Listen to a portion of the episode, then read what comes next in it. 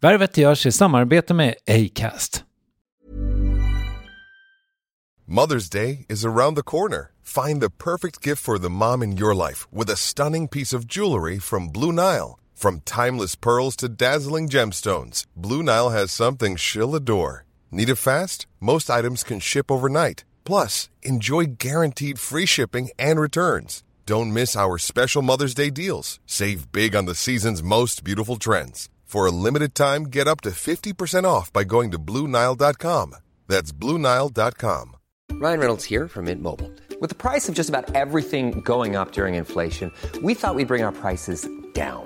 So to help us, we brought in a reverse auctioneer, which is apparently a thing. Mint Mobile unlimited premium wireless. Ready to get 30, 30, bit to get 30, bit to get 20, 20, 20, bit to get 20, 20, bit to get 15, 15, 15, 15 just 15 bucks a month. So, Give it a try at mintmobile.com/switch. slash $45 up front for 3 months plus taxes and fees. Promo rate for new customers for limited time. Unlimited more than 40 gigabytes per month slows. Full terms at mintmobile.com. Värvet presenteras i samarbete med Nasonex, utomhusmöjliggöraren, som de inte kallar sig av någon märklig anledning. Men det är i alla fall Sveriges mest köpta antiinflammatoriska nässpray mot allergisk snuva. Och nu kommer ett litet test, så fram med papper och penna du som lyssnar, nu kör vi. Fråga 1. Vill du vara ute mer i naturen? Fråga 2. Sitter du framför en skärm lite för mycket? Fråga 3. Är du allergisk? Om du har svarat ja på någon av frågorna så tycker jag att du ska bege dig till beanoutsider.se. Jag vill för övrigt poängtera att Nasonex nässpray är ett receptfritt läkemedel från 18 år för behandling av symptom vid säsongsbunden och perenn allergisk snuva. Rådfråga läkare om du är eller tror dig vara gravid eller ammar eller om du planerar att skaffa barn, har en obehandlad infektion i näsan, nyligen har genomgått en näsoperation eller har en skada i näsan. Får ingen effekt inom 14 dagar eller om du redan använder läkemedel med kortison ska du kontakta läkare. Använd ej mer än tre månader utan läkarkontakt. Stort tack Nasonex och beanoutsider.se. Värvet sponsras av SAS Eurobonus och SAS Eurobonus Mastercard. Och det här är ett budskap som jag tänker kan vara bra för den som antingen gillar guldkant på till exempel tillvaron eller för den som gillar att slå två flugor i en smäll. Om jag tittar på vad jag gör av med under en dag så är det typ 85% mat. Kanske tar jag en kaffe ute och relativt ofta unnar jag mig en lunch men framförallt så handlar jag middagskäk och det blir nästan alltid ungefär 327 kronor. Och jag är förvisso med i alla mataffärers kundklubbar så jag får väl något slags luddig poäng på mina köp men får jag poäng på allt, överallt? Jag får ju inte det och det är dumt, för visst, Eurobonus kan användas till resor, lounger och uppgraderingar men otroligt mycket mer, som att bo på något av de 250 000 anslutna hotellen som finns att välja mellan. Perfekt om man vill ha en staycation med sin partner eller så. Och just nu, mellan 23 april och 5 maj, får du 5 000 Eurobonus extra poäng om du ansöker om ett SAS Eurobonus Mastercard kreditkort. Kreditkortet som ges ut av SEB Kort Bank AB, där effektiv ränta är 19,27 procent vilket exempelvis blir 47 108 kronor om du använder 40 000 i kredit i ett år. Men det är förstås inget tvång att utnyttja krediten. Få poäng på allt överallt och du börjar på SAS Eurobonus Mastercard.se. SAS Eurobonus Mastercard.se. Tack SAS Eurobonus och SAS Eurobonus Mastercard. Det tycker jag är en fårfin balans mellan hur mycket man bara ska försöka bli en sån bred people pleaser som möjligt och bara säga jag är en underhållare, jag är en clown, jag är detta. Är det målet? Eller är målet att tjata in sin humor tills alla tycker att det som jag tycker är kul är kul? Eller är det någonting där mitt emellan? Eller vad är det egentligen liksom att jobba som underhållare? Värvet. Värvet. Värvet. Värvet. Värvet. Värvet. Värvet. Värvet. I humorbranschen, eller ja, överhuvudtaget idag kanske, pratar man ofta om unika röster. Dagens gäst har jobbat med att vara rolig i knappt tio år och hon har verkligen en unik ton. Hon känns som en extremt modern komiker i det att hon gör mycket, alltså har och har haft flera plattformar genom åren och på så sätt byggt upp en trogen publik. Vi knyckare i P3 där jag knyckare och Farah idag ska hjälpa en härlig människa med någonting. Alltså vi kommer hjälpa honom så jävla mycket. Rök. Ja, du får kompisar, du ser cool ut samtidigt som du får frisk luft. Vi håller på med Musikhjälpen här. Din musik räddar liv. Smsa 50 100 FTW tog så himla lång tid innan man förstod vad det betyder. Jag tror det betyder for the win. Ja, for the win. Och det heter Jag tror det betyder fuck the world eller... Dessutom driver hon Humorkollo med Josefin Johansson, en plantskola för komiker som inte är män. Och apropå män så är hon ju också initiativtagare till Sveriges, kanske världens första mansfria festival. I princip allt det här kommer att avhandlas i det vi valt att kalla Värvet avsnitt 306, producerat av ljudkonstnären Klara Wallin och presenterat av Acast. Jag som snackar heter i vanlig ordning Kristoffer Triumf och här är hon, inspelad på Hotell Pigalle i Göteborg, Emma Knyckare.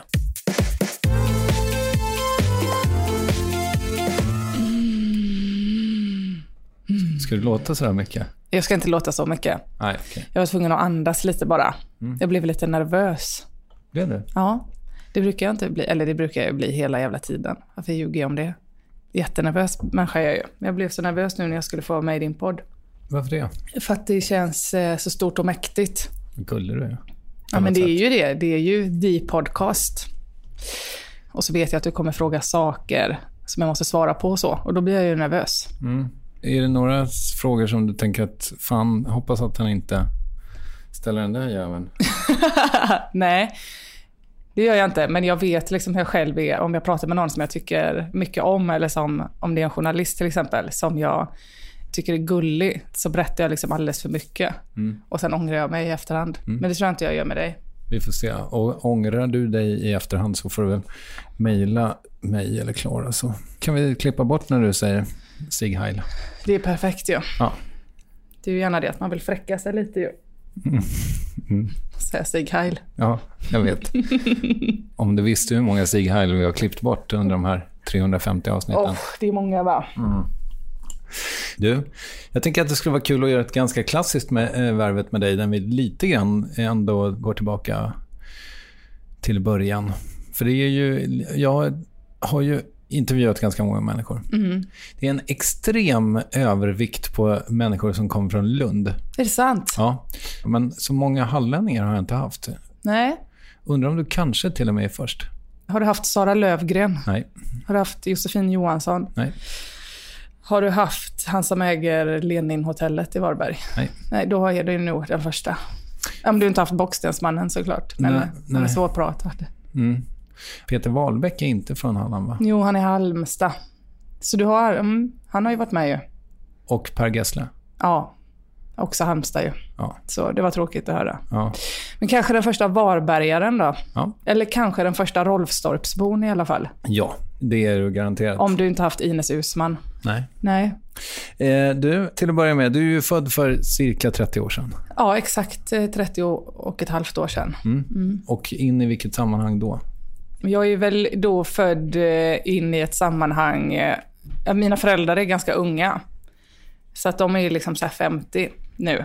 Så att eh, det sammanhanget är jag väl född in i. Jag har en storebror och en lillebror. Och vi bodde i Varberg mina första år.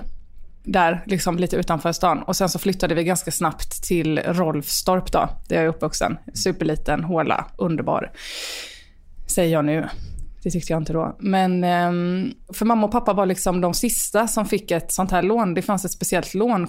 Så att eh, liksom småbarnsfamiljer som inte hade så mycket cash, eller som hade inga cash, de kunde liksom få ett lån med väldigt låg ränta. Och mina föräldrar var de sista som fick ett sånt lån. Och då skulle man hitta ett hus som kostade under 700 000 var det kanske.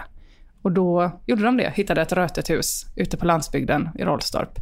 Och så köpte de det. Så där, i det sammanhanget är jag uppvuxen. Vad, vad är Rolfstorp för plats då? När jag såg roasten av dig på internet så sades det att det fanns ett Folkets hus. Ja, det gör det. Ja. Där jag också hade min första romantiska upplevelse, om man nu kan kalla heavy petting för romantiskt. och fick min första mens och hade min första fylla på nyårsafton 2000. Så Rollstorp is the shit. Ja, men det är ett litet samhälle. Jag tror att det bor 700 pers typ. och ett så här bondesamhälle. Mycket gamla människor. Det som är kul med Rollstorp är att det har bytts ut en generation nu. Så mina föräldrar var liksom yngst när vi flyttade dit och det bodde jättemycket barnfamiljer då, runt omkring. Så att jag är uppvuxen verkligen med att alla barn sprang ut i husen och lekte med varandra. Mm. Och sen så har alla barn blivit vuxna och nu börjar det komma nya barnfamiljer med små barn så. Och byggs också en del där. Vad livnär sig Rolfstorpsborna på? Ja, men mycket är det väl att man jobbar på typ Ringhals eller Väröbruk eller någon av de stora bruken liksom. Okej. Eller back in the days eh, att man jobbade på slaktfabriken inne i stan, som är Scan då. Mm. Men min mamma är vårdbiträde och pappa är bilmäckare. Ja. Mm. Kan man då säga att du kommer från arbetarklassbakgrund? Eh, ja, men det kan man väl verkligen säga. Och jag hade det på känn genom en... Eh, jag gjorde en slags fördomsprofil på flyget ner kring Mm. dig. För jag hörde dig prata om att det fanns hembränt hemma Mm. hos dig när du var liten. Just det, pappa brände. Ah, han gjorde det till och med själv. Ja, han är i grannens garage. Men den ja, maskinen försvann helt mystiskt. Okej. Mm. Och eh, känsligt ämne. Ingen vill säga vad som hände Ah. med apparaturen. Men jag Okej. tror det är preskriberat, för det är mer än tio år sedan. Mm. Så eh, Rolfstorp är en av de orter där man kan köpa aktivt kol på macken. Ja, inte på macken kanske, men absolut. Och mycket så här att man åker, alla har ju moppe också, jag hade moppe, att man åker till eh, en mack lite längre bort kanske och köpte Koskenkorva eller något annat liksom fulsprit av lastbilschaufförer. Aha. Så var det mycket också. Mm. Och boffa bensin och så. Oj, oj, oj. Mm. Det är hårt ju. Det är hårt ju. Ja. Nej, men det finns ju inte supermycket att göra i sådana små orter. Så att man är helt beroende av att man kan hänga med de andra som bor också på småställen runt omkring. Typ Tvååker, Skällinge och så. Mm. Så det är mycket att åka runt. Någon har hemmafest varje helg typ. Nu sa du tvåker, Mm. men är det tvååker? Det tvister, det lärde, eller vad säger man? Därom tvistar Därom det det tvist, ja, det, det där, jag vet faktiskt inte. Men det är två, Två. å. Ja, det är det. Ja. Tvååker säger jag. Ja, det gör du som du vill. Det är kul. Men eh, mamma, och pappa, mamma och pappa har gjort, eh, jag kommer liksom därifrån, men mina föräldrar också har gjort eh, någon slags eh, klassresa på senare år. Så pappa, han började jobba på den där bilmäcken inne i Varberg när han var 15. Och han eh, fick liksom köpa loss den utav sin chef för några år sedan. Så han äger nu bilmacken och är någon slags chef. Och mamma har fått liksom ett kontorsjobb inne i stan för ett år sedan. Så hon eh, är så här, sitter och administrerar personal nu typ. Okej. Så det är också ganska kul att det huset som jag är uppvuxen i ser också helt annorlunda ut. De är liksom inne på den sista renoveringen av det och nu är allting så här vitt och fräscht. Hur var din skoltid? Ehm, ja men eh, bra, alltså väldigt så på landet eh, skola. Jag var ju en av de första som gick eh, F till 9, alltså att man gick högstadiet också i Rollstorp då. Och det var ju inte så ball, för att man ville ju komma till Tvååker och träffa nya människor. Det var ju svårt att få en ny roll liksom. För att då gick man först på dagis, precis bredvid skolan, och sen så gick man i skolan. Och då var man ju liksom, det var ju väldigt svårt att bryta sig loss från sin position, eller vad man ska säga. Den var samma från dagis. Nu vill jag bara säga till Till käns- känsliga lyssnare att eh, du är ändå så pass gammal så att det var okej att säga dagis då. Just det. Ja. Och då var det så här i en jätteliten klass eller? Alltså, Nej, det var det inte. Och faktiskt till och med på högstadiet så blev vi två klasser, alltså att det fanns 7A och 7B. För då kom de från grannställena och bildade klass med oss. Mm. Och då blev det ju lite annorlunda. För då ruckades ju i så att de som hade varit coola, de två coolaste tjejerna var helt plötsligt inte de coolaste, utan då kom det en tjej som hette Liv, eller som heter Liv för hon lever, som blev liksom den coolaste. Och det var mäktigt. Och jag blev bästa kompis med henne. jag tänker att jag har inte reflekterat över att liv faktiskt betyder liv förrän nu, men det hade varit dråpligt om hon var död. Så liv i död. Ja. Det hade varit tråkigt, ja. Tråkigt och, och dråpligt. Ja, Nej, men henne tyckte jag mycket om och hon var också så bra i skolan och hade det också lite kärvt hemma och sådär. För att de som hade varit coolast innan var så här äh, rika hästtjejer typ. Och det är också för att Rollstorp ligger ju så himla nära Ullared. Gekås. Så det var också så känsligt att ha kläder från Gekås typ. Man skulle helst ha någonting från JC kanske. Så det var ändå så här, ja men att det fanns klasskillnader fast att de flesta var ganska lika liksom.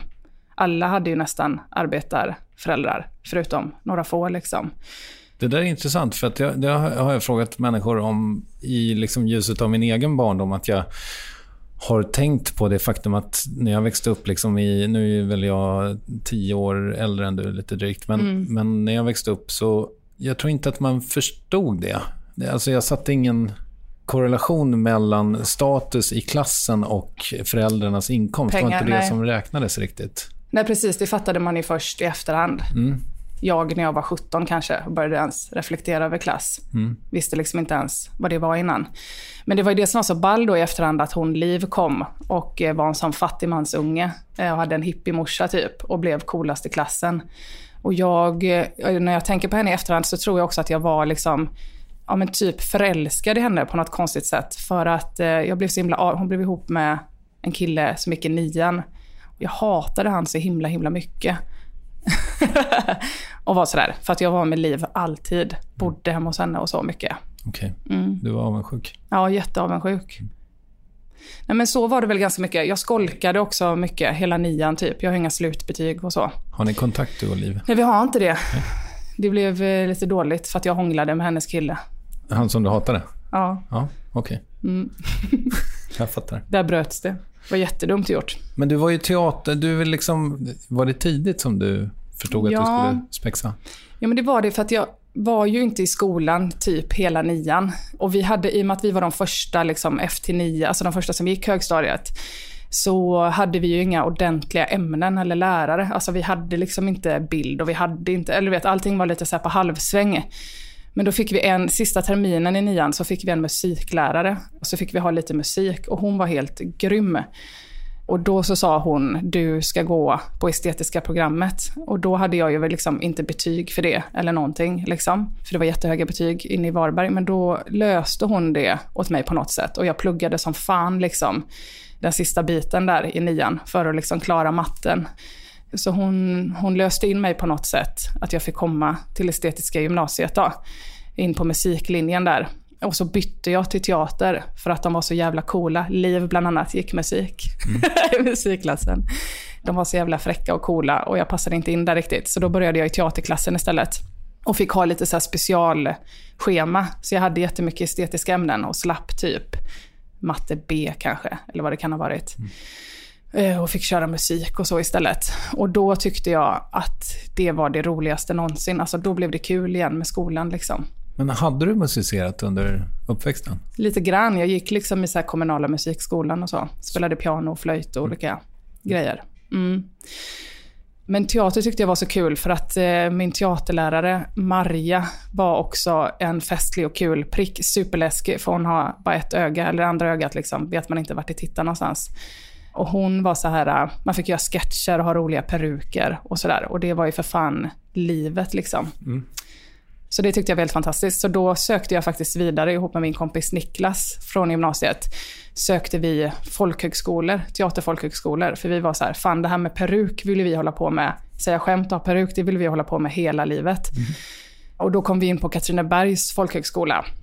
Som också ligger i Halland, tyvärr. Sökte du Östra Grevie? Nej, Nej. var ligger det? Ja, det ligger mellan Lund och Trelleborg tror jag. Aha. Borde kanske. Du gick där. Ja, teaterlinjen. Teaterlinjen också. Fick ha peruk. Du fick ha peruk. För det var det jag inte fick. Okej. Utan det här var en sån method acting-utbildning som drevs liksom utav två stycken stenhårda damer. Så det var liksom motsatsen till att ha rolig peruk och så på sig. Att man helt plötsligt skulle spela Tjechov och använda sina riktiga känslor och så, som jag inte alls var intresserad av. Så det blev ganska dåligt för mig att gå där. Alltså med polare och så var det det bästa. Vi hade så jäkla grym klass. Men istället för att göra slutproduktionen, eller vi gjorde någon sån här grej på slutet, så gjorde jag och Niklas sketcher istället. Där vi hade roliga peruker eh, istället för att spela Tjechov. Och det är så jag kom in på stand-up, för då fick jag åka runt med de här sketcherna. Eh, Med Riksteatern, de hade en scen som hette Jam och bilen. Som liksom turnerade runt på festivaler. Så fick jag åka med där och spela sketcher. Och då såg Marcus, som har Oslipat, en Johansson. ståuppklubb, mm. mig där. Och då frågade han, vill du inte börja med stand-up? Och så sa jag nej, nej, nej, nej, nej, nej, nej. Och så tjatade han i ett halvår och då sa jag ja. Och så kom jag till Malmö, till Oslipat och skulle köra stand-up där. Hade fått tre eller fem minuter eller något Hade du sånt där. flyttat dit då? Nej, det borde jag i Göteborg. Jo, för det var det också att hela min klass från folkhögskolan bröt sig liksom ut från folkhögskolan. För det hände så sjuka grejer där liksom. Så vi var så här, faktiskt typ, vi gör en egen grej. Så vi åkte Vad till är det för Göteborg. sjuka grejer? Ja, men hela skolan var ju väldigt mycket så här, nu ska vi låsa in Emma på vinden tills hon börjar gråta. Eh, så konstiga grejer. Eller nu ska ni låtsas att någon begravs här. Och så skulle liksom, gav de sig inte förrän alla stod och grät typ. För att det då är method acting. Men vi, vilket folk gillar med den där skolan, men vi var nog liksom inte riktigt redo för det. Och sen så var det en grej som var liksom att det skedde något, eh, ett sexuellt övergrepp på skolan på en fest. Vi hade ju svin mycket fest, alltid. När liksom studiebidraget kom så gick vi och köpte en ost och en flaska vin och så hade vi fest. Och då var det ett övergrepp någon festnatt där. För det fanns ju en samhällslinje också. De som gick, som gick och pluggade upp sina betyg. Och då var det en tjej där som kom och grät dagen efter att det hade hänt eh, något vidrigt. Och då var det som att hela skolan och rektorn och så straffade henne istället. Att det liksom blev, nu får du inte följa med på klassresan och så. Och så försökte vi, eh, framförallt min kompis Amanda, liksom gå och prata med rektorn och säga så här, det här är ju helt sjukt liksom, så kan ni inte hålla på. Och då var vi liksom, fan skiter i det här liksom. Vi har vår egen pryl. Startade vi frigrupp istället. Och flyttat Typ till hela klassen, ja. Hela klassen nästan flyttade till Göteborg. Och den frigruppen finns kvar, Bataljonen heter den. Okej. Men du är inte med? Nej, Amanda är med fortfarande. Och en kille som heter Björn. De är asgrymma. Har du en ost tatuerad på armen? Mm. Här. Jag såg den skymta. Och en korv. För du älskar korven också, eller? Ja, sojakorv. Ja, Jag är ju förstår. vegetarian Ja, men jag tänkte väl det. Men du visste liksom att det var det här du skulle hålla på med? Du skulle stå på scen? Nej, absolut inte. Jag gick på Kulturverkstan här i Göteborg som är en kulturproducentutbildning. Jag har gått jättemycket utbildningar men hoppat av en vecka innan och, och så. För att jag skulle bli producent för bataljonen hade jag bestämt. Att vi skulle fortsätta hålla på för evigt tillsammans liksom. Och sen så blev det så att eh, jag började ju med stand-up 2009 och så gick jag på Kulturverkstan samtidigt. Och då var liksom P3 ute och scoutade mycket mer. Så Rille Närbe som är producent på P3 var liksom runt svinmycket och tittade på stand-up och så. Så han scoutade in mig på P3 och lät mig göra lite så här korta serier med humorprogram, typ avsnitt i fem delar och så. Och så fick jag jättefria händer. Så jag gjorde jättekonstiga program ihop med Teppas Fågelberg och liksom bara körde på. Och eh, då fick jag ganska snabbt ett vick på Morgonpasset Sommar 2011.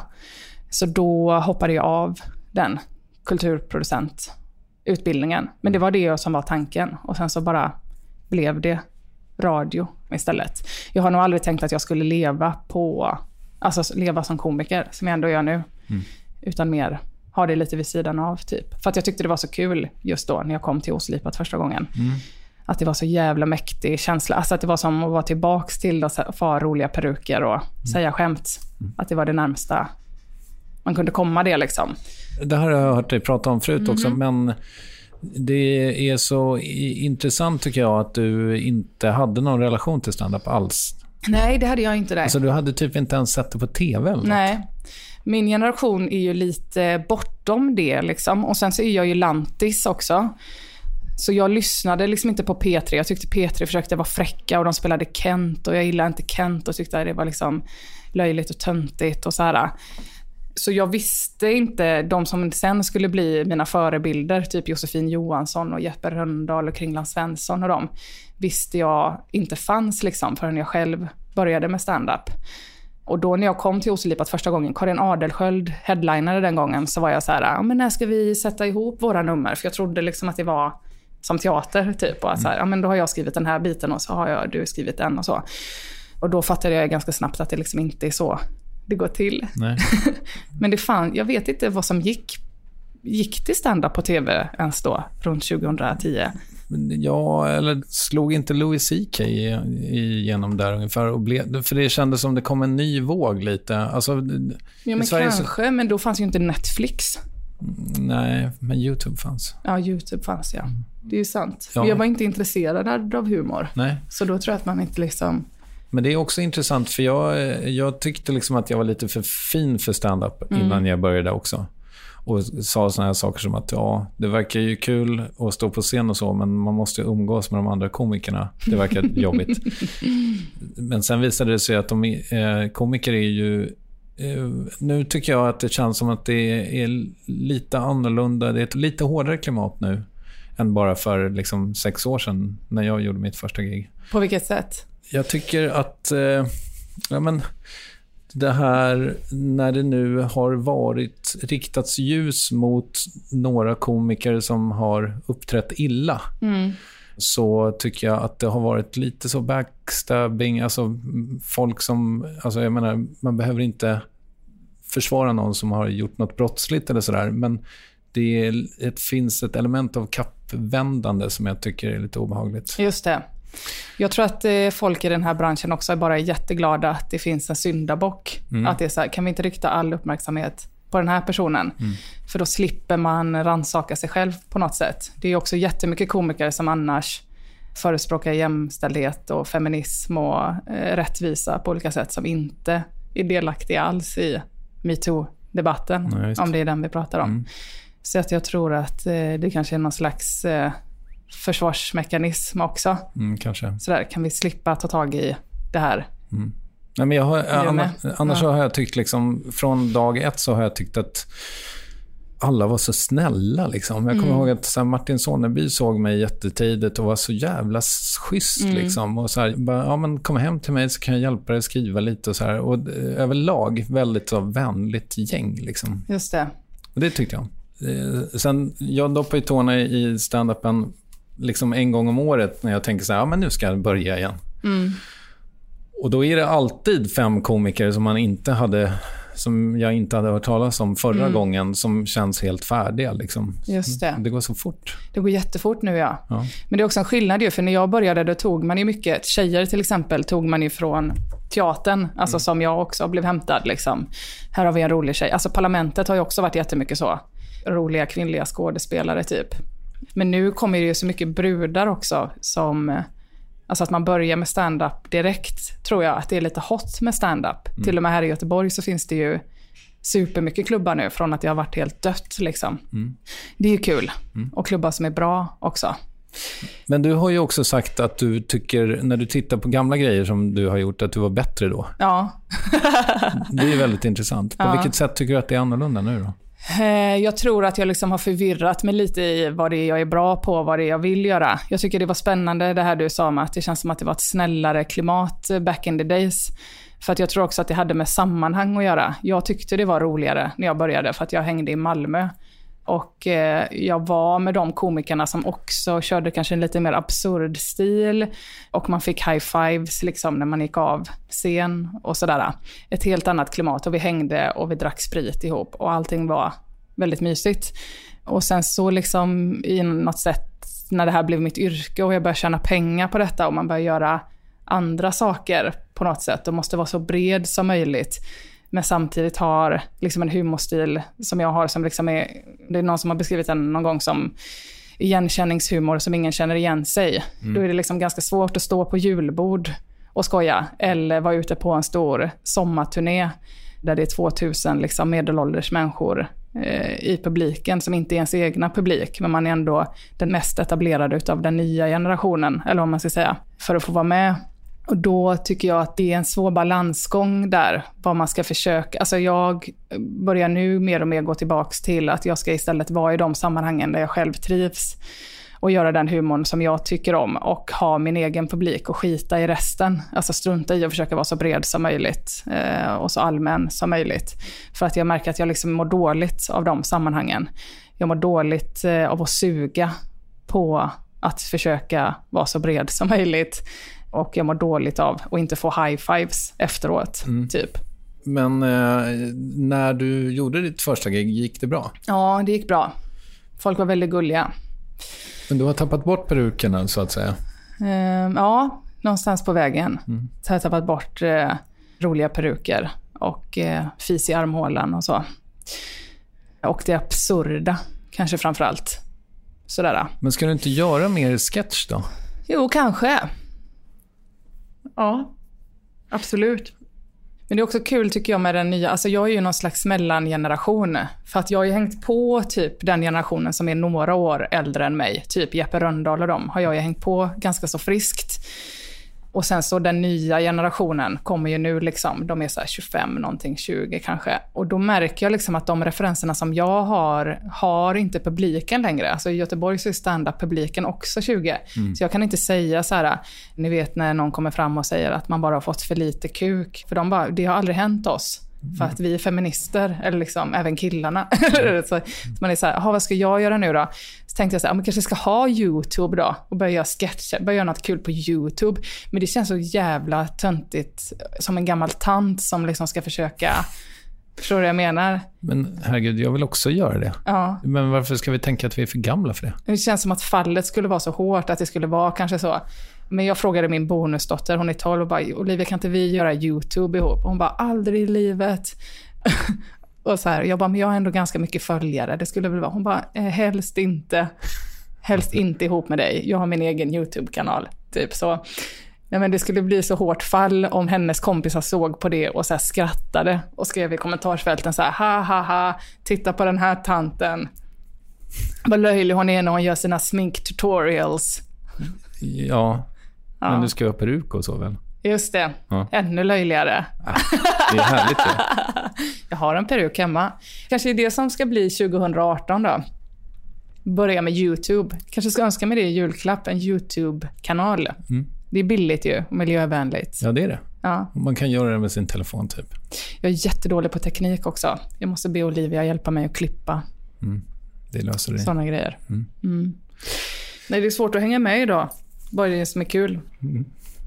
Vad är kul då? Vad är det som är kul?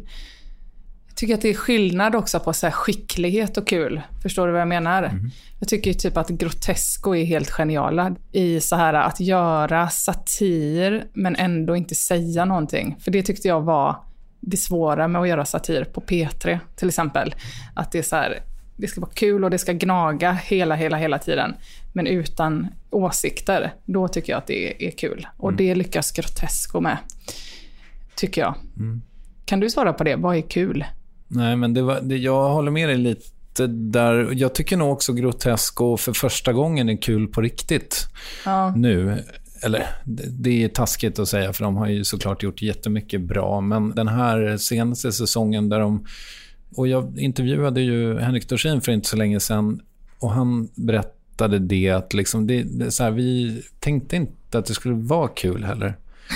Eh, alltså, vi ville bara göra det vi ville göra. Ja, Och då är helt plötsligt så finns det någon sån släppa garden-faktor som Ja. funkar så jävla bra. men den fick ju mycket uppmärksamhet, eh, det avsnittet om den kvinnliga manusförfattaren som åker ut. Det är, så konst, det är så svårt att prata om det avsnittet tycker jag, när de då ska liksom eliminera manusförfattaren Emma från Humor Sverige. För att det dels är roligt. Alltså det är väldigt, väldigt roligt när Claes Månsson säger, kan ni inte bara sparka henne i fittan, den jävla horan, eller något sånt där. Kul ju, för att man vet att han är supergullig person som inte säger så. Klipp till liksom dokumentär, där det också är så andra manliga komiker som säger saker som de också liksom har sagt i verkligheten. Och kanske inte ens vet om att de gör det. Jag vet inte. Det blir väldigt... Jag tyckte det var svårt det avsnittet. Det finns ju en scen där hon, Emma, ligger och vrider sig i sängen hemma. Hennes man och hennes barn ligger bredvid. eh, För att hon har sån ångest och vill ändå fortsätta och sådär. Och så är det också så här att man bara, men vad fan, så, det där, så där är det ju på riktigt. Det där har jag också gjort. Och så vet man inte om det ska vara roligt eller om det ska, alltså om det, det ska vara absurt eller inte. För att det är ju så det är liksom. men det är väl exakt så det är. Mm. Ja. Och du har också suttit på möten och känt att du kör huvudet i väggen. Ja men verkligen, alltså det har ju till och med kommit forskning på parlamentet Just det. Mm. om att eh, männen i parlamentet inte liksom stöttar sina kvinnliga kollegor och inte skrattar och inte liksom bekräftar dem medan kvinnorna hela tiden liksom lyfter upp och skrattar och puffar upp. Så här. Och det är ju, är ju en känsla som man har i sig, liksom, som man lägger på sig själv då. Typ att, ja, vad fan vad dålig jag är, vad dåligt det gick, bla bla bla bla bla bla, bla. Rätt att bli avbruten hela tiden. Sist det kom en forskning på så här att okej, det mitt magont har varit en strukturell grej som liksom pågår utan att någon vet det säkert. Alltså det är ingen man som menar det, att inte skratta åt tjejers skämt, men det liksom har bara blivit så. Så med det i ryggen blir det också så här, okej, hur kul var det? Grotesco-kollektivet har efter stora påtryckningar från Sveriges Television tvingats att välja in Emma Molin, en kvinna, i sin manusgrupp. Försök att knäcka henne internt inom gruppen har misslyckats. Nej, nu tänker jag säga högt, för jag vet att alla här innerst inne tänker om de här Grotesco-kollektivet, era jävla metakomiker. Amatörer, klåpare, att ni inte skäms. Ni vet mycket väl att det finns bara två regler inom svensk humor. Och regel nummer ett är, låt aldrig en kvinna vara med och skriva manus. Vilken är den andra regeln? Låt aldrig en kvinna vara med och skriva manus! Jag gillar ju också när det är svart, liksom. alltså ganska svart humor. Till exempel tycker jag att Emil Jensen är jätte, jättekul. För att det är så svart och så är det någonting som är lite putslustigt i allt det där svarta. Det tycker jag är jättekul. När han gör musik eller poesi eller? Ja, både och egentligen. Jag bor i en värld där vi röstar fram partier som styrs av ryggradslösa slemmigheter. Ingen nämnd och ingen glömd bland dessa brännmaneter som delar upp folk efter kön, ras och sexualiteter och skyller kriminaliteter på etniciteter och har importerat straffmentaliteter. Och jag bor i en värld som blomstrar av solidariteter, generositeter och öppenheter. Och det är samma värld, exakt samma värld. Och sen så tycker jag, alltså till exempel som fars tycker jag inte är så kul. Men jag älskar ju att spela fars. Det är ju min högsta dröm liksom. Att så här, och det har jag gjort lite grann också. Det är ju så jävla kul. Men det är ju inte så kul att kolla på. Men Nej. det är helt underbart att komma in på en scen och skrika så. Ja. Tack för mig. Och så går man. Men det Och alla där, blir glada. ja, och det där tror jag jag också känns ju som en, ett område där det finns saker att göra. Det Ja. kan ju inte vara Stefan och Christer som äger farsan. Nej, säga. kanske det jag ska göra. Jag tycker så himla mycket saker är kul. Ja. Det är nog mitt problem.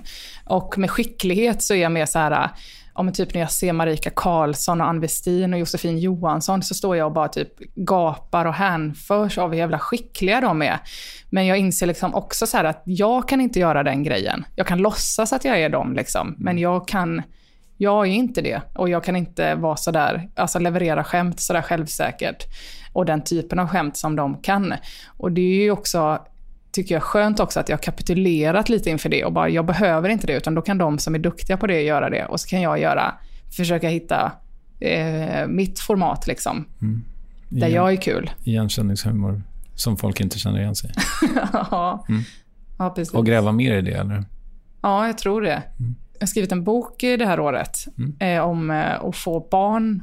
Och då var, det skulle egentligen bli en antologi liksom med flera som skrev, men så sa förlaget skriv en hel bok. Och då var ju tanken så här, det här ska bli en kul bok med dråpliga historier, alltså fars typ. Och sen så märkte jag liksom, när jag fick fria händer och ingen redaktör som kom in och pillade och så, så blev den ganska svart, men också kul. så här. Jag tycker att den är kul, men den blev också väldigt eh, liksom mörk och konstig. Så det är ju spännande vad som händer när man får göra vad man vill på något sätt och inte anpassa sig, typ. It's that time of the year. Your vacation is coming up. You can already hear the beach waves, feel the warm breeze, relax, and think about work. You really, really want it all to work out while you're away. Monday.com gives you and the team that peace of mind. When all work is on one platform and everyone's in sync, things just flow wherever you are. Tap the banner to go to Monday.com.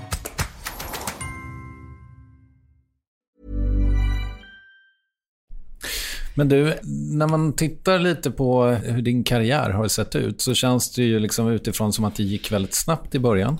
Mm. Du kom snabbt in på radion. Mm. Och är det din känsla också?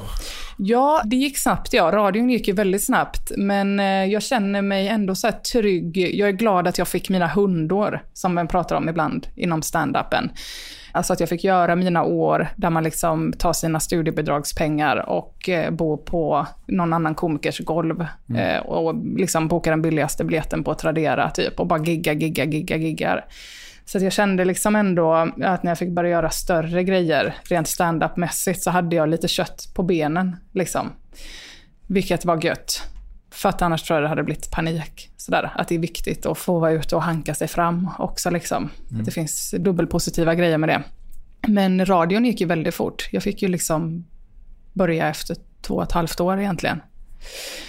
Men du, det där med att göra massa gig och så. Du har ju pratat också om din scenskräck. Mm, Eh, just det. Mm. Har du kommit över din scenskräck? Nej. Nej. Lite, jo, lite grann har jag gjort det. För att jag har börjat... Eh, jag tänker ganska mycket nu för tiden och vad som beror på vad. Och att jag har kommit underfund med att scenskräcken ganska mycket handlar om när jag börjar titta på mig själv utifrån. Eller du vet, och börjar bedöma mig själv utifrån och sådär. Då har jag helt enkelt gjort så att jag har sett till att jag är i sammanhang där jag trivs och med människor som jag gillar. Nu är jag på turné liksom med Marika Karlsson, Hasse Brontén och eh, Robin Paulsson och har det svinmysigt, liksom, fast de egentligen kanske inte är mitt sammanhang för att de är mycket bredare komiker eh, och så. Men att jag tycker om dem så himla mycket. Och det är också det som hjälper mig till att vara bekväm och kunna ha kul själv på scen på något sätt.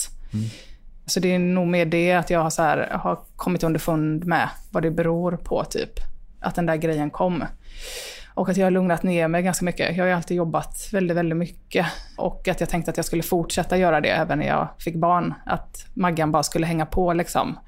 Och så skulle ingenting förändras. Och så har jag fattat så att det är rätt mycket som har förändrats. Mm. Och tagit tag i det och så. Så det är, mycket, det är bättre nu, skulle jag säga. Men jag är fortfarande väldigt nervös. Är inte du det? Det där är så jävla intressant för att jag var på eh, Christian Loks 50-årsfest. Mm. Och eh, skulle hålla tal. Och jag, du vet, det är ju liksom talen på, ja du fattar ju själv. Det är ju liksom Erik Haag, Schiffert, massa sådana superrutinerade, jätteroliga gubbar som går upp och håller tal. Och sen så kommer jag då och Thomas Andersson Vi spelar någon låt och du vet, det var så jävla bra liksom. Och så kommer jag upp och är så nervös så att jag inte kan hålla i min lilla fusklapp. Nej. Jag darrar så mycket. Ja. Så att jag får, lägga den på bordet framför mig och sen Ja. så står jag och darrar med micken istället. Ja. Liksom.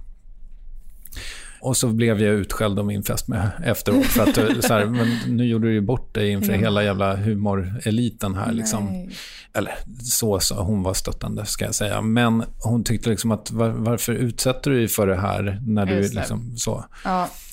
I samma veva så gjorde jag en intervju med Po Tidholm av alla människor Mhm. som sa att, eh, för han får föreläsa väldigt mycket. Och då sa han i en bisats att ja, men jag bestämde mig på ett tidigt stadium att jag inte blir nervös. Ja. Och då efter de där två incidenterna så tänkte jag så här, men nu ska jag testa och se ifall jag kan bestämma att jag inte blir nervös. Mm. Och det, det är ju inte njutbart heller Nej. om man går upp liksom, och är sådär. Eh, Så att då testade jag det. Nu ska vi se här. Och sen dess så har inte jag varit nervös. Nej. Jag försöker också jobba mot det jättemycket. Att så här, hur ska jag se till att detta blir så kul för mig och de andra som möjligt? Mm. För det blir ju inte kul om jag själv inte har kul. Och ofta så tar det liksom tio minuter, en kvart för mig innan det lossnar. Liksom. För det är också att det är så destruktivt med stand-up. Det vet jag när jag jobbade på radion, så var jag så här, men jag ska göra stand-up för att det är mitt ansvar att liksom komma ut och se folk i ögonen. Att det är, man kan inte sitta och gömma sig bakom en radiomick. Och det blir bara destruktivt på något sätt. Och nu tycker jag liksom att när jag är i sammanhang där jag trivs, att det är rätt kul. Liksom, att jag ser fram emot att stå på scen och sådär. Men jag är fortfarande nervös. Nu är jag inte nervös längre, men när vi började podda, då kunde jag liksom inte ens ta min kaffekopp för att jag, jag vet, var rädd och började skaka och så här. Så jag är en jättenervös människa, men, och det tycker jag är helt okej, att man också inser att det är ju okej att vara nervös. alla behöver liksom inte vara svinfräcka och tuffa och börja med att gå upp och säga “Har ni tänkt på det här med droger hörni?” Att alla... Det finns komiker som är jättebra på det och då kan de göra det liksom. Och så kan man själv eh, göra det som man själv är bekväm med på Mm. något sätt. Jag har sett något sånt gammalt klipp med Woody Allen när han gör stand-up. Och han liksom osar ju nervositet. Mm. Men han har ju också så mycket gratis på något sätt. Att Mm. han bara går upp där och fumlar lite med någon lapp, så älskar alla honom. Just det. Och jag tänker att om vi nu är nervöst lagda, Ja. så kanske man på något sätt kan vända det till sin fördel. Ja, men kanske och att man då unnar sig att köra såna grejer som man själv tycker är kul. Det Mm. gör jag på Christmas Comedy. Jag anpassar det lite såklart, så att jag får skratt, så att det inte blir fruktansvärt. Och så att man, för att, eller anpassar det efter den publiken som är där. Men så unnar jag mig också så här, men jag kör den här lite smalare, absurda grejen. För jag vet att nu när jag är 30, då kommer det finnas i alla fall två eller tre i publiken som också är 30, som har råd att köpa biljetter till detta nu. Så var det ju inte i början, utan då var det bara att jag uppträdde för de större komikernas publik. Liksom. Bara, men då unnar jag mig att köra den grejen för dem, för jag tycker det är kul. Och av de som inte tycker det är kul så kanske det är, en, då är det en minut i deras liv. Mm. Och det får de ta, för sen kommer Marika och Hasse Mm. och knäcker. och jag vet inte, för det tycker jag är en hårfin balans mellan du vet, hur mycket man bara ska försöka bli en sån bred people pleaser som möjligt. Mm. Och bara säga, jag är en underhållare, jag är en clown, jag är detta. Är det målet? Eller är målet att tjata in sin humor tills alla tycker att det som jag tycker är kul är kul?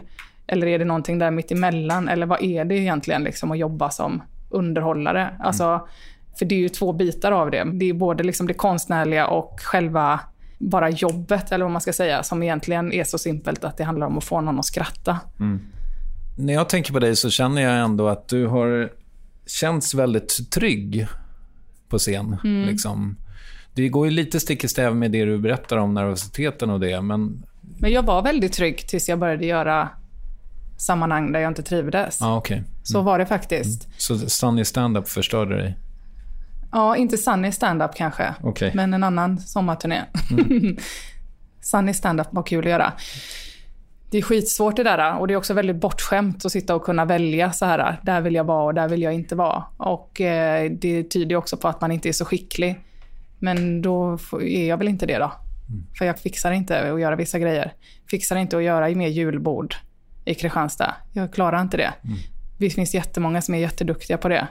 Och då ska de ha supermycket pengar för det tycker jag. Men jag är kass på de grejerna, så boka inte mig till det. Och det får väl vara helt okej då, Ja. även om det är bortskämt. Men det är gött att inse det, liksom, att det är inte min starka sida. Liksom. Fast jag vill ju så gärna att du ska få hitta tillbaka till dina jävla peruker. Alltså. Ja. Det, det är allt jag vill. Peruk och satir. Ja. För det där med satir är också intressant tycker jag. För att jag har alltid tänkt att om man ska göra satir, då måste man veta liksom väldigt mycket. så. Och det tänker jag väl kanske det bygger på lite grann. Ja, både och kanske. Ja. Ja, jag, jag, vet inte ens vart jag vill komma med det här. Nej. Men med det att jag tycker att det verkar svårt Mm. ehm, att hålla på med. Det är ju inte så svårt om man gillar det absurda, tänker jag. För det handlar ju på något sätt om att hitta det absurda i en situation och sen vrida det ytterligare ett varv till och sen ett till. tycker Ola Söderholm är fenomenal på det också. Han har gjort sin egna turné nu till exempel. Han är ju bäst på det. Men det är kul för jag tycker att eh, om man, många skulle säga kanske att fars och satir är motsatsen till varandra. Men det tycker inte jag. Jag tycker att fars är egentligen också samma grej, att man speglar det som händer i samhället. Bara det att samhället kanske är Rolfstorp eller Falkenberg och inte hela världen som pratar om metoo-kampanjen just nu. Fast utan poäng kanske, jag vet inte. Tycker inte allting behöver ha en poäng. Nej. Ska vi prata lite om Mansfri festival? Ja, Mm. det kan vi göra. Ja. eh, Då måste jag börja med att säga att det inte är en mansfri festival. Okej. För att vi välkomnar ju transpersoner. Mm. Eh, Så det är det ju inte. Det säger jag i varenda intervju. Mm. Nu gjorde du det nu. Mm. Men tidningarna väljer ju att ha den rubriken ändå, för att det är lite klatschigare Mm. och så. Och det började med en tweet som du skrev. Ja, precis. Och då skrev jag ju mansfri festival själv. Vad sägs om att ha en mansfri festival tills alla män har lärt sig hur man beter sig? Så det var ju det jag använde själv. Tills eh, det då blev på riktigt på något sätt. Och eh, nu är väl huvudgrejen Så här, dels att det ska vara en svinfet festival, men också att det ska vara då någon slags frizon för de som behöver det. Och då bjöd vi in icke-binära och trans eh, människor också. Mm. Och den Mm. äger rum nästa år? Ja, sista helgen eh, i augusti. På Bananpiren här i Göteborg. Mm. Det är gött. Hur liksom insyltad i den är du? Jätteinsyltad. Ja. Är det därför du ser lite trött ut? Ja, kanske. Nej, men jag är jätteinsyltad utan att kunna någonting egentligen. För det som var, var ju liksom att jag skickade iväg den där tweeten på internet efter att ha druckit eh, vin. Och ångrade mig lite för att jag gillar inte att tycka grejer. Utan jag vill hålla på med skämt liksom. Mm. Är det en gammal P3-skada? Jag tänker att du som public service-anställd har du inte fått tycka så mycket. Nej, det har jag inte fått. Och då var jag väldigt intresserad av att tycka mycket när jag inte fick. Men nu när jag får så är jag liksom helt ointresserad av det. Helt ointresserad. Ja. Eh, Och använda min röst på det sättet. Mm. Men och så var jag så här, fan varför skrev jag det liksom? Men så hade jag druckit lite vin och så var jag så, det var ändå lökigt, men det är väl okej. Man kan få skriva någonting så. För att kommentera det som händer, typ. Men eh, då fick jag ju så otroligt stark respons på det. Dels av så här personer som ville att det skulle bli på riktigt. Det hade jag inte en tanke på när jag skrev det. Och dels så här personer som ville hjälpa till. Och så då började jag liksom, när det började ringa journalister och så, så, så för att jag tror att det fick så stor uppmärksamhet också för att det kom rätt i tiden, men också att det kom från en tramsbyxa kanske.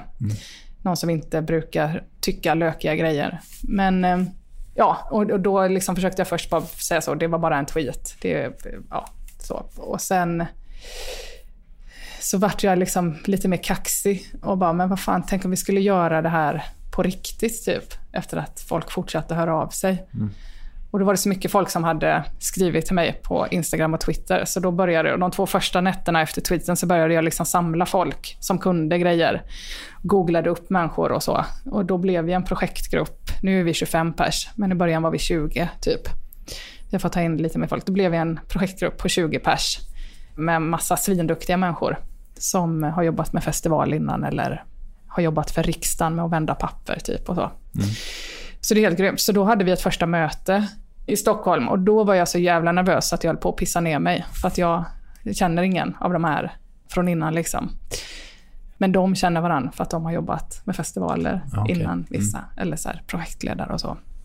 Så där började det väl någonstans. Äntligen fick du utbyte för din producentutbildning. Noll. Ah, Kommer okej. inte ihåg Nej, någonting okej. alltså. Jag förstår. Och blev ju aldrig färdig med den heller. Men då tänkte jag liksom att jag bara skulle kunna lämna över festivalen till dem. Och så här, här, ta den här bajsmackan, gör vad ni vill med den. Mm. Tack för mig, hej då. Lite så. Och att jag var färdig där på något sätt. Men eh, sen nu tycker jag liksom att det är så jävla kul. Så att eh, jag kan inte låta bli att vara med. Nej, men vad gör ni då? Alltså, håller på att boka på akter och så? Nej, det gör en tjej som heter Frida som är grym. Min uppgift är väl, det finns liksom massa olika grupper i festivalen. Så här, en som bokar akter, en som bara jobbar med produktion, en projektledningsgrupp, en pressgrupp typ som jag väl är med i då. Så det jag gör är att jag svarar på intervjuer hela tiden. Jättemycket intervjuer. Framförallt internationellt nu, vilket är kul liksom. För det sket vi i början och bara det här gäller ju Sverige och det är det som är det intressanta. Att det är, för jag ville på något sätt inte vara ansiktet utåt för det heller, men jag fattar att det går ju inte att göra den annars. Alltså det skulle vara konstigt att lämna på något sätt. Att det är lite det som är grejen också kanske. Men, eh, jo, och att det då i Sverige är intressant att det var en komiker som liksom tog initiativet och så. Men det skiter de ju i utomlands, tänkte vi. Så skit i utomlands. Men nu har vi fattat att det kanske finns ett större syfte med det också. Så nu gör vi rätt mycket press utomlands och ska åka runt på så här eh, Tallinn showcase för festivaler och sådana grejer. Men så an- eventuellt så blir det här liksom startskottet för en... Alltså den kanske... Det blir flera Ja, festivaler kanske. på andra platser. Kanske. Och att vi också fattar typ att det, processen nästan är lika intressant som själva att festivalen kommer ske. Mm. Så att eh, det är kul att sprida det, men också dokumentera det på olika sätt och så. Alltså det, ni gör en dokumentär om det också? Ja, någon kommer göra en dokumentär på något sätt. Ja, wow. Mm. Ja, men så det är roligt. Och eh, min del annars är väl att bara vara så här, hjälpa till med grejer. Försöka fixa fram en dator till Emily på ekonomi, liksom, som annars sitter och flyttar pengar åt så här, jätterika personer. Men nu bara är med i detta och sköter ekonomin typ. Och eh, kanske så här, klistra frimärken på kuvert. Sådana grejer gör jag. Som inte kan någonting. De andra är ju väldigt duktiga. Men det är också en sån jävla fin... Jag kan heller inte låta bli att vara med för att den gruppen som vi är, 25 pers, är typ det finaste som finns. Det är så jävla grymma människor. Också olika liksom. De kommer verkligen från olika håll. Och är typ så här mammalediga projektledare. Eller någon har inte ens gjort en feministisk analys innan detta, men bara kände det kan väl, fan, jag sitter på det här astråkiga jobbet, nu vill jag ge tillbaks någonting liksom. Och alla gör liksom sliter arslet av sig på sin ideella tid liksom. Så det skulle kännas jävligt ofint att ta ett steg tillbaks typ. Ja, men vad härligt. så engagerade. Mm. Så det är också väldigt fint att få vara med i ett sånt sammanhang med människor som brinner och vill någonting och eh, är duktiga. Är det bara musik? Ja, det kommer vara en stand-up-scen också. Ja. Den håller jag på med lite såklart. För att eh, det hade varit konstigt annars. Så så blir det. Det är kul. Och då gör jag avkall på stand-upen ganska mycket. Att jag inte kör så mycket stand-up nästa år. Eller nästa termin, om hur man säger. För att jag vill göra festivalen istället. Men vad tjänar du pengar på? Stand-up nu. Och typ så här komfa grejer. Moderera saker. Skriver lite krönikor och sådana grejer. Mm. Det tjänar jag pengar på nu. Har du det bra? Ja, jättebra. Just nu har jag det jävligt bra. Just att bara få ha så här rensat bort dåliga grejer och få ha kvar det goda. Det känns så jävla lyxigt. Att kunna få ha det så. Ska du alltid bo i Göteborg? Mm, jag tror det. Varför det?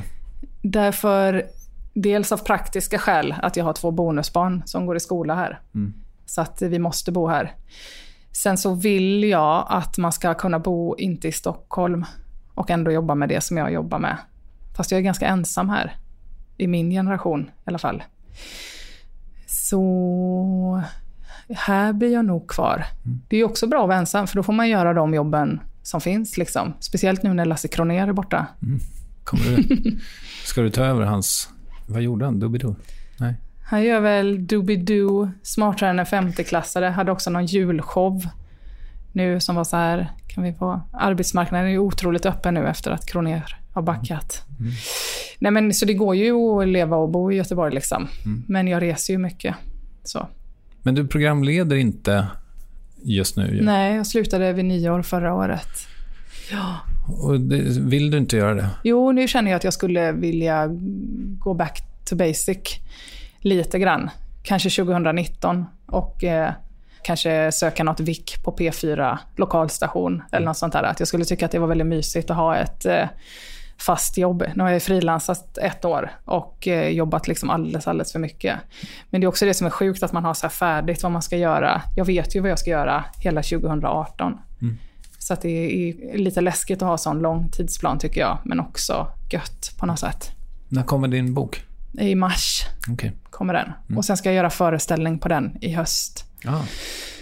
med min svägerska och hennes man som ska spela musiken. Okej, Så det är roligt. också kul. Ja. Att så här, för det är en annan del i det också, du vet att turnera runt ensam och sitta så själv eh, på något hotell i Karlstad efter att ha uppträtt på något ställe där 20% ville höra vad man sa, typ. Att det ska bli så jävla fint att de följer med och att man slipper liksom åka runt själv. Mm. Det är också ett sätt att ta hand om sig själv, tycker jag. Ja, det är klart. Mm. Det låter underbart. Det blir underbart, ja. Så de stora grejerna nästa år är boksläpp i mars, Mm. eh, festival i Ja. Statement. Augusti, ja. Ja. Och show då. Det blir kul. Ja. Mm. Och den ska ut på vägarna också. Den ska ut på vägarna, ja. Vad vet du mer om din framtid? Eh, Ingenting egentligen. Jag vill jobba jättemycket med Josefin Johansson som är min bästa kompis.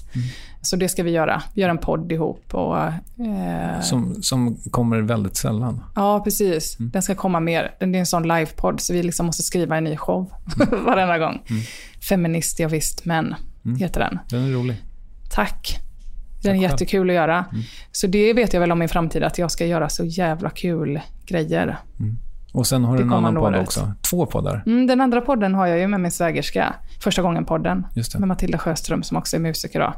Och sen så har jag Klubb Hybris med Ina Lundström där hon ska börja med upp och jag ska sluta. Hur går det att sluta då? Jättedåligt, Ja. som sagt. Jag jobbar, giggar varenda dag i en månad nu. Mm. Men kul grejer. Ja. Mm. Det är det, då behöver man inte sluta om man hittar ställena där man vill vara på något sätt. Du- Och om man kan tänka sig att inte tjäna några pengar. Ja. Då är det kul. ja. Fast lite pengar känner du väl? Ja, lite ja. Men inte som förr. Nej, inte som back in the days, nej. Men är det ett problem? Nej. Jag har skrivit upp också humorkollo. Gör ni Mm. det fortfarande? Det gör jag ju med Josefin Johansson också. Mm. Det gör vi fortfarande, ja. Vi brukar göra ett per termin, typ. Det känns som att alla tjejer som vill gå har gått. Okej. Men så är det nog inte. Vi får väl se. Mm. Det är också ett separatistiskt eh, rum då. Där eh, cis-killar inte är välkomna. Som, också helt själviska grejer, att jag och Jossan vill ha fler kvinnliga kollegor helt enkelt. Och det brukar vara typ en eller två från varje kollo som fortsätter vidare sen och hanka på liksom. Så det är kul. Så det ska vi fortsätta göra också. Men du började 2009. Mm. Det har gått åtta år sedan dess. Det är Mm. väl annorlunda idag? Rent humor, alltså standup-klimatet är annorlunda. Ja, absolut. Det tycker jag nog. Det är ju svårt också när man har en annan position i stand-up-Sverige och se det utifrån, tycker jag. Från att vara rookie och vara på alla klubbar varenda dag, hela tiden, göra två gig om dagen på något sätt. Till eh, att eh, lite grann vara äldre, kunna välja mer vad man vill göra. Inte hanka runt så mycket på klubbarna. Så att det är svårt, eh, och, tycker jag, att läsa av klimatet också, för att jag är inte riktigt med i klimatet. Om du förstår vad jag menar. Verkligen. Men du tycker det är hårdare? Nej, fast jag tänkte mer att det känns som att det är fler kvinnor som gör stand-up idag än det var för fem, åtta år sedan. Liksom. Absolut. Och jag tror också att fler vill börja när man inte är ensam hela tiden. Att man inte är den enda tjejen på något sätt. Det är roligare då ju. Ja, det är klart. Vill du rekommendera något? Då vill jag rekommendera att eh, om man inte bor i Göteborg så tycker jag att man ska åka till Göteborg och gå på någon utav klubbarna här. För att eh, stand-upen i Göteborg är helt jävla fantastisk just nu. På grund av grymma människor som driver klubbar och så.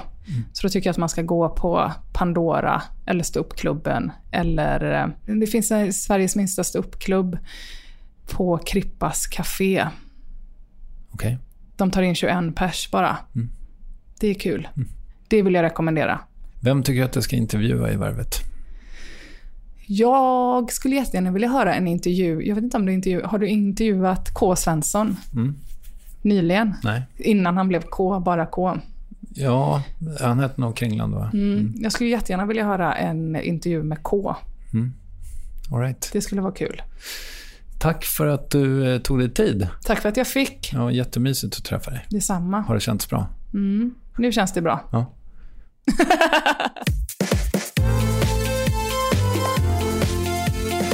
Den oerhört sympatiska Emma Knyckare. Ja, det borde ni ha fattat vid det här laget att jag intervjuar henne. Jag kanske ska sluta säga namnen, men ja, det känns rätt på något sätt. Hur som helst, hon är aktuell med bok under våren och i slutet av augusti är det dags för Statementsfestivalen i Göteborg, 31 augusti närmare bestämt. Vi ses förmodligen inte där, men kanske på sociala medier. Emma heter Knyckare kort och gott på Instagram och Twitter och jag heter kongenialt nog Triumf i samma medier. Nästa vecka hörs vi igen, om du vill, i samma podd, när du vill och var du vill. Kram!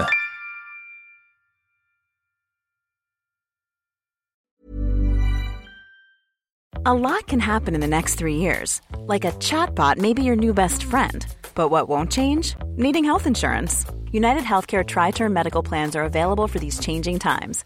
Underwritten by Golden Rule Insurance Company, they offer budget friendly, flexible coverage for people who are in between jobs or missed open enrollment. The plans last nearly three years in some states, with access to a nationwide network of doctors and hospitals. So, for whatever tomorrow brings, United Healthcare Tri Term Medical Plans may be for you. Learn more at uh1.com. Planning for your next trip? Elevate your travel style with Quince. Quince has all the jet setting essentials you'll want for your next getaway, like European linen, premium luggage options, buttery soft Italian leather bags, and so much more. and is all priced at 50 to 80% less than similar brands. Plus, Quince only works with factories that use safe and ethical manufacturing practices.